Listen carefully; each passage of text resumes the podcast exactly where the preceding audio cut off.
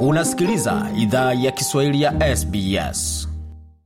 Tungependa kuwashukuru wamiliki wa jadi wa ardhi tunaofanyia matangazo yetu. Kuanzia leo, idhaa ya Kiswahili inatoa heshima zake kwa Kamareg, watu wa taifa la Kulinga, kwa wazee wao wa sasa na wa zamani.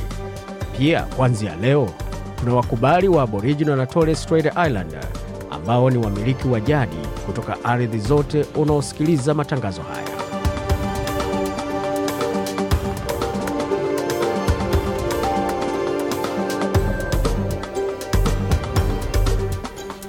Jambo popote ulipo na karibu katika makala ya idhaa ya Kiswahili ya SBS. Uko na migode migerano, tukuletea makala kutoka studio zetu za SBS na mtandaoni, anwani ambayo ni sbs.com.au mkwaju swahili. Kama kawaida, wazapata makala haya kwenye tovuti yetu pamoja na ukurasa wa Facebook anwani ikiwa ni facebook.com mkwaju SBS Swahili, ambapo utapata ratiba ya makala pamoja na mazungumzo na mijadala ambayo tunaendesha pale ambapo unaweza ukashiriki pamoja na kuchangia, na kama ungependa kuwasiliana kwa barua pepe anwani ni swahili.program.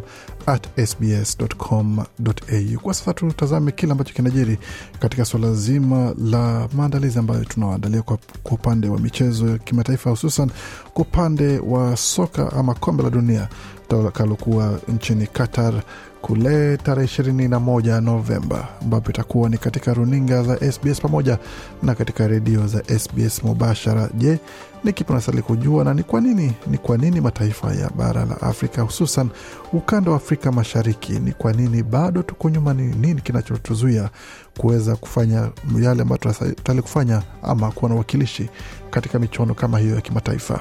Huyu mchambuzi wa michezo akituarifu kile ambacho kinastahili fanyika. Scouting nyingi zio zinafanywa, taifa litoe hela kama linaunda timu ya taifa, wachezaji wafuatiliwe, waangaliwe wanavyoyafanya huko, rekodi zao zikoje, kisha wanapelekwa kwenye kambi na kambi zianze mapema ili kuwaona wale vijana wamefanyaje huko na kuweza kusaidia timu yetu.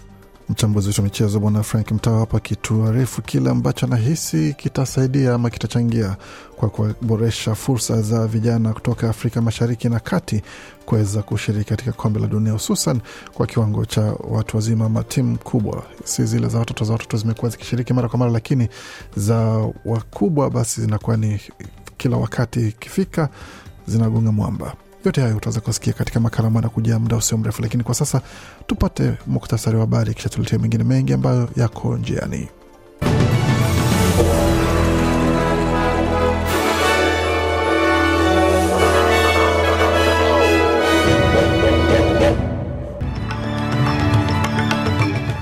Katika muktasari wa habari, waliokumbwa na changamoto za mafuriko kule Victoria wapata afueni baada ya serikali ya shirikisho na serikali ya jimbo la Victoria kuja pamoja kutoa uwekezaji wa takriban dola milioni 880 ambazo wataweza kachangia kuweza kupata takriban dola elfu hamsini kutoka kwa zile ambao biashara zitakazostahiki sasa zikajipatia dola elfu hamsini kuweza kujisaidia wakati huu ambapo hali inaendelea kudorora kiuchumi kupitia mafuriko pamoja na majanga mengine. Wakati huo mgogoro wa nishati waendelea kuwa changamoto kubwa kwa serikali ya madola, ambapo wanasema kwamba huenda pakawa na afueni katika siku za usoni, lakini bado mambo ni magumu sana kwa sasa, na vilevile vile shirika la ama chama cha wafanyakazi wa reli na basi chaendelea kushikana shati na kukabana koo na serikali jimbo la New South Wales, ambapo mvutano wao unaendelea kutokota serikali ikisema kwamba haiwezi ikafanya huduma ama ikatoa huduma kwa upendeleo wa chama kimoja kwa gharama ya vyama vingine vya wafanyakazi, wakati inapasha kutoa huduma sawia ama sambamba na mashirika mengine. Na katika suala zima la taarifa za kimataifa, hususan barani Afrika, idadi ya watu nchini Tanzania imeongezeka kwa zaidi ya asilimia 37 hadi milioni 61.7. Hiyo ni kwa mujibu wa matokeo ya sensa iliyofanywa hivi karibuni nchini Tanzania. Yote hayo tutaletea katika taarifa za habari za bara la Afrika na serikali za DRC na Rwanda zawaita mabalozi wao uhusiano kati ya majirani hao ukiendelea kudorora kupitia shughuli za waasi wa M23 ambapo sasa mambo si mazuri sana katika mpaka huo. Na katika michezo, Paul Pogba nje ya kombe la dunia la mwaka huu, wakati wengine wanaendelea kutazama ni kipi kitajiri katika siku zijazo. Yote hayo katika makala manda kuanzia hivi sasa.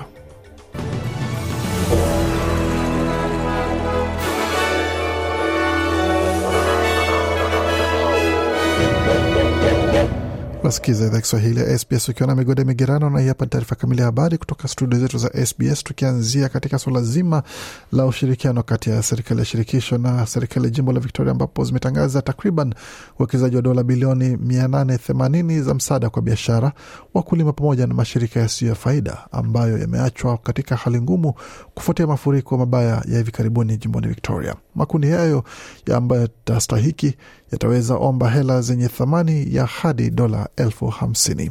Jacqueline Symes ni waziri wa huduma za dharura jimboni Victoria, amesema kwamba kuna aina ya malipo mengi ambayo yanaweza patikana yanayojumuisha dola laki mbili kwa biashara za kati na kubwa. Huyu hapa na maelezo zaidi. It is on top of the initial payments that the state government announced for uh, businesses and primary producers. Anasema hiyo ni juu, ni juu ya malipo kwa- ya kwanza ambayo serikali ya jimbo ilitangaza kwa biashara na wazalishaji wa kwanza, pamoja na hatua zingine za msaada, ila kupata kiwango hicho cha msaada cha ushirikiano na serikali ya madola kuhakikisha kuwa msaada wa kifedha pamoja na msaada wa kihisia unatolewa. Tukielekea moja kwa moja katika taarifa zingine, ni pamoja na suala zima la nishati, ambapo mweka hazina wa shirikisho amesema kwamba sekta inaweza kabiliwa kwa wakati mgumu kukabiliana na ongezeko la bei za gesi na umeme. Jim Chalmers amedokeza aina fulani ya uingiliaji kati ya soko kupunguza bei ambapo zinaweza ongezeka kwa hadi asilimia hamsini katika miaka mbili ijayo. Amesema kwamba serikali inapanga pia kufanya kanuni za maadili ziwe lazima kwa sekta ya gesi kuhakikisha wazalishaji wanazingatia bei pamoja na dhamana za utoaji wa bidhaa. The situation as we expect it to roll out can't endure. That's my starting point. Anasema semengo kuanzia hali kama tunavyotarajia kuanza haiwezi stahimilivu na inaweza shini- inaweza kuwa ni shinikizo kubwa kwa Australia na sekta ya Australia hususan wazalishaji, alisema waziri ama mwakazina wa taifa. Na katika taarifa zingine, hususan katika jimbo la New South Wales ambapo serikali ya jimbo hilo imesema kwamba haitatoa haitatoa huduma yote kwa, ya upendeleo kwa chama cha kinachowakilisha wafanyakazi wa reli eh, tram pamoja na mabasi. Waziri wa ajira na uhusiano wa mahusiano wa, wa ajira Damien Tadhop amesema madai, ametoa madai hayo katika um, wakati ambapo kumekuwa na kuvunjika kwa mawasiliano kati ya, ya chama hicho pamoja kuhusu malipo na kuweza kurekebisha kidogo kile ambacho amesema kwamba kutakuwa ukarabati wa wa treni zinazofanya kazi katika miji ya Sydney.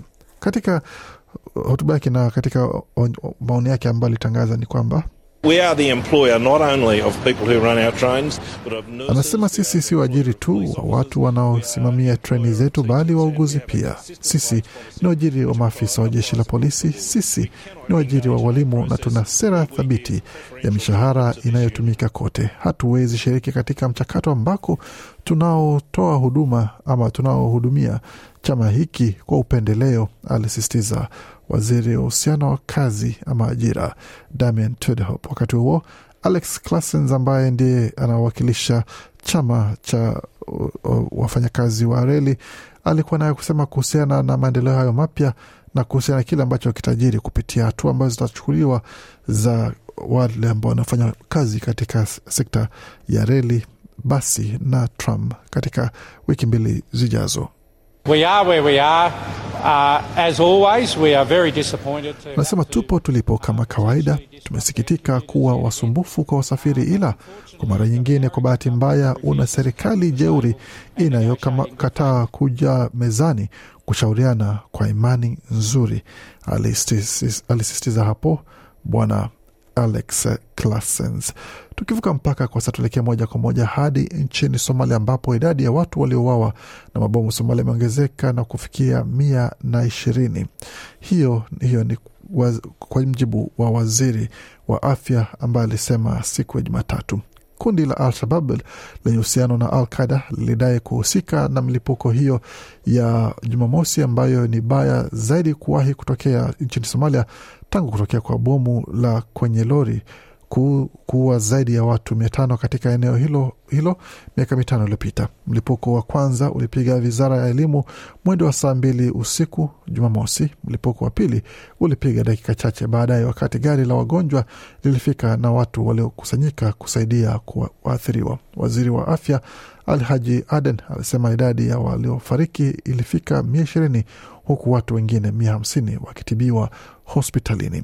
Al-Shabab ambao wanataka kuiangusha serikali na kuanzisha utawala wao wenyewe kwa kuzingatia tafsiri kali za sharia za Kiislamu, mara nyingi hufanya mashambulizi mjini Mogadishu na kwingineko.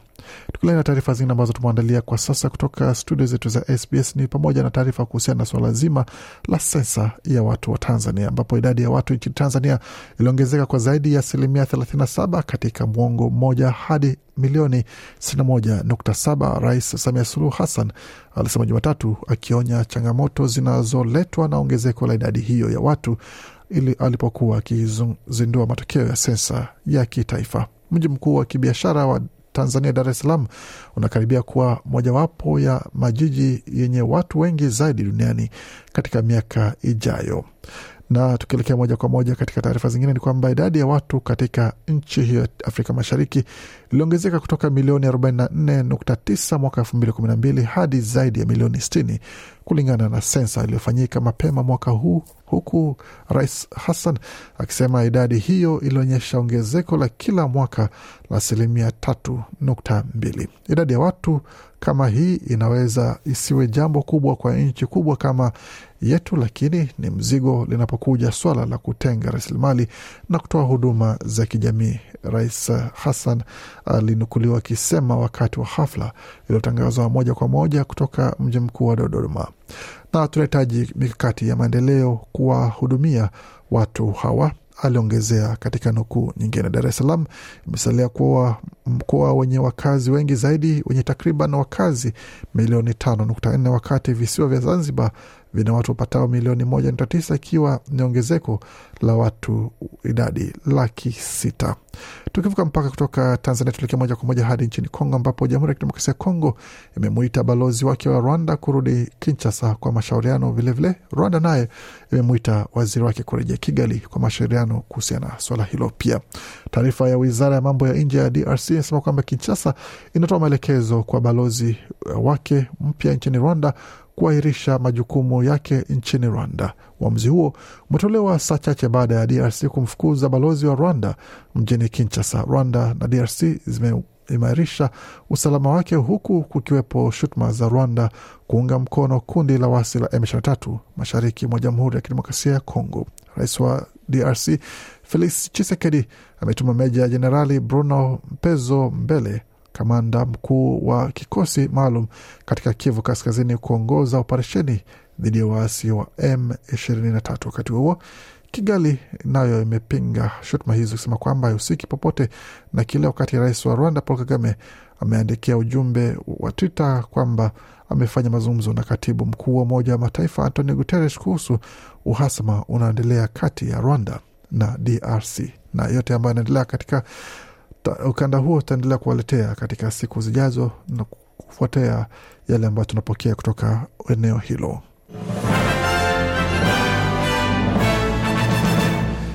Endelea kusikia idhaa Kiswahili ya SBS ukiwa na migode migerano. Kwa sasa tuelekea moja kwa moja katika suala zima la michezo, tukianzia katika mchezo wa T20 cricket ambapo nahodha wa timu ya Australia ataendelea kufanya, amepitia vipimo pale vya scan ambapo walipata jeraha katika mechi ambapo walikuwa wakicheza wakati Australia ilipata ushindi wa mikimbio 42 dhidi ya Ireland katika uwanja wa The Gabba ambapo walikuwa wanashiriki katika kombe la dunia la mchezo wa T20. Aaron Finch alipewa mchezaji bora wa mechi baada ya kupata mikimbio 63.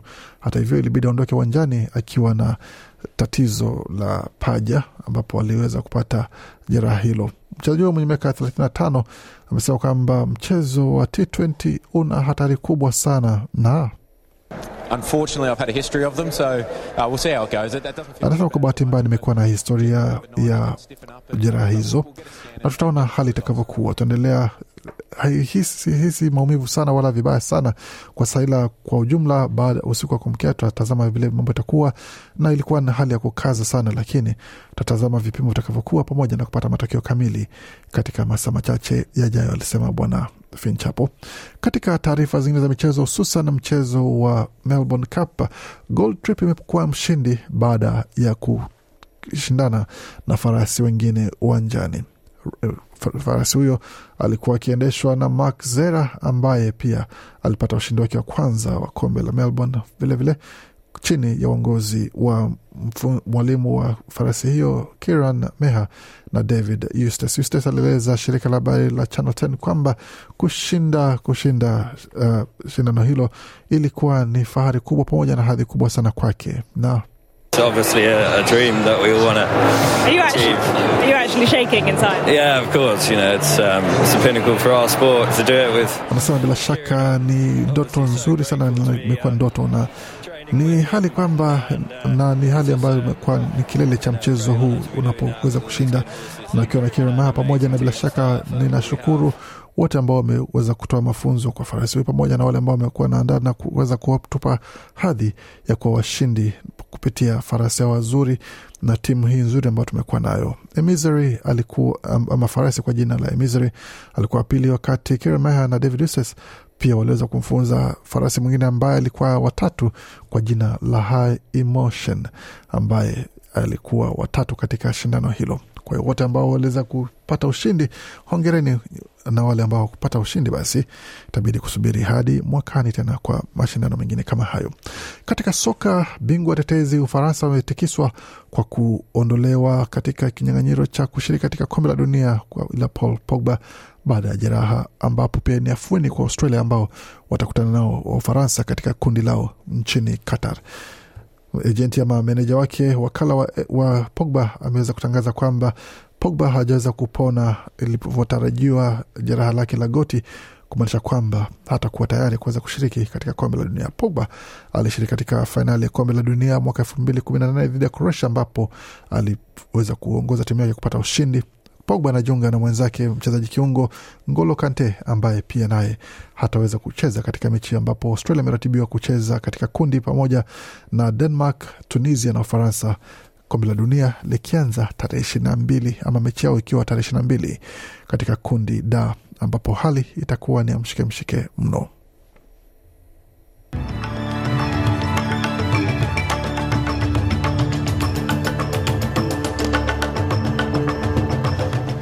Tukitazama hali ilivyo katika masuala ya ubadilishaji wa fedha, dola moja ya Marekani na thamani ya dola moja na senti 55 za Australia. Ka dola moja Australia ina thamani ya faranga 1327 za Burundi. Dola moja Australia ikiwa na thamani ya, tham, ya, do, ya faranga 1300 na senti 49 za Congo, na dola moja Australia na thamani ya faranga 688 za Rwanda. Dola moja Australia ina thamani ya shilingi 2438 za Uganda.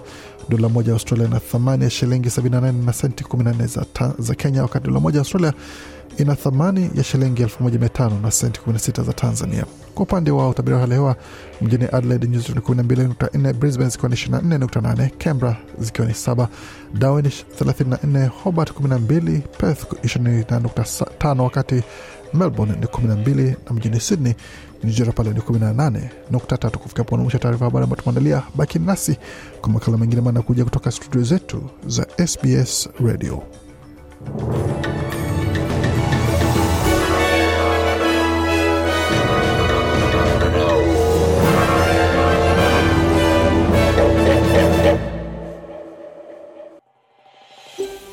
Je, unataka kusikiliza taarifa zingine kama hizi? Sikiliza zilizorekodiwa kwenye Apple, Google, Spotify au popote pale unapozipata.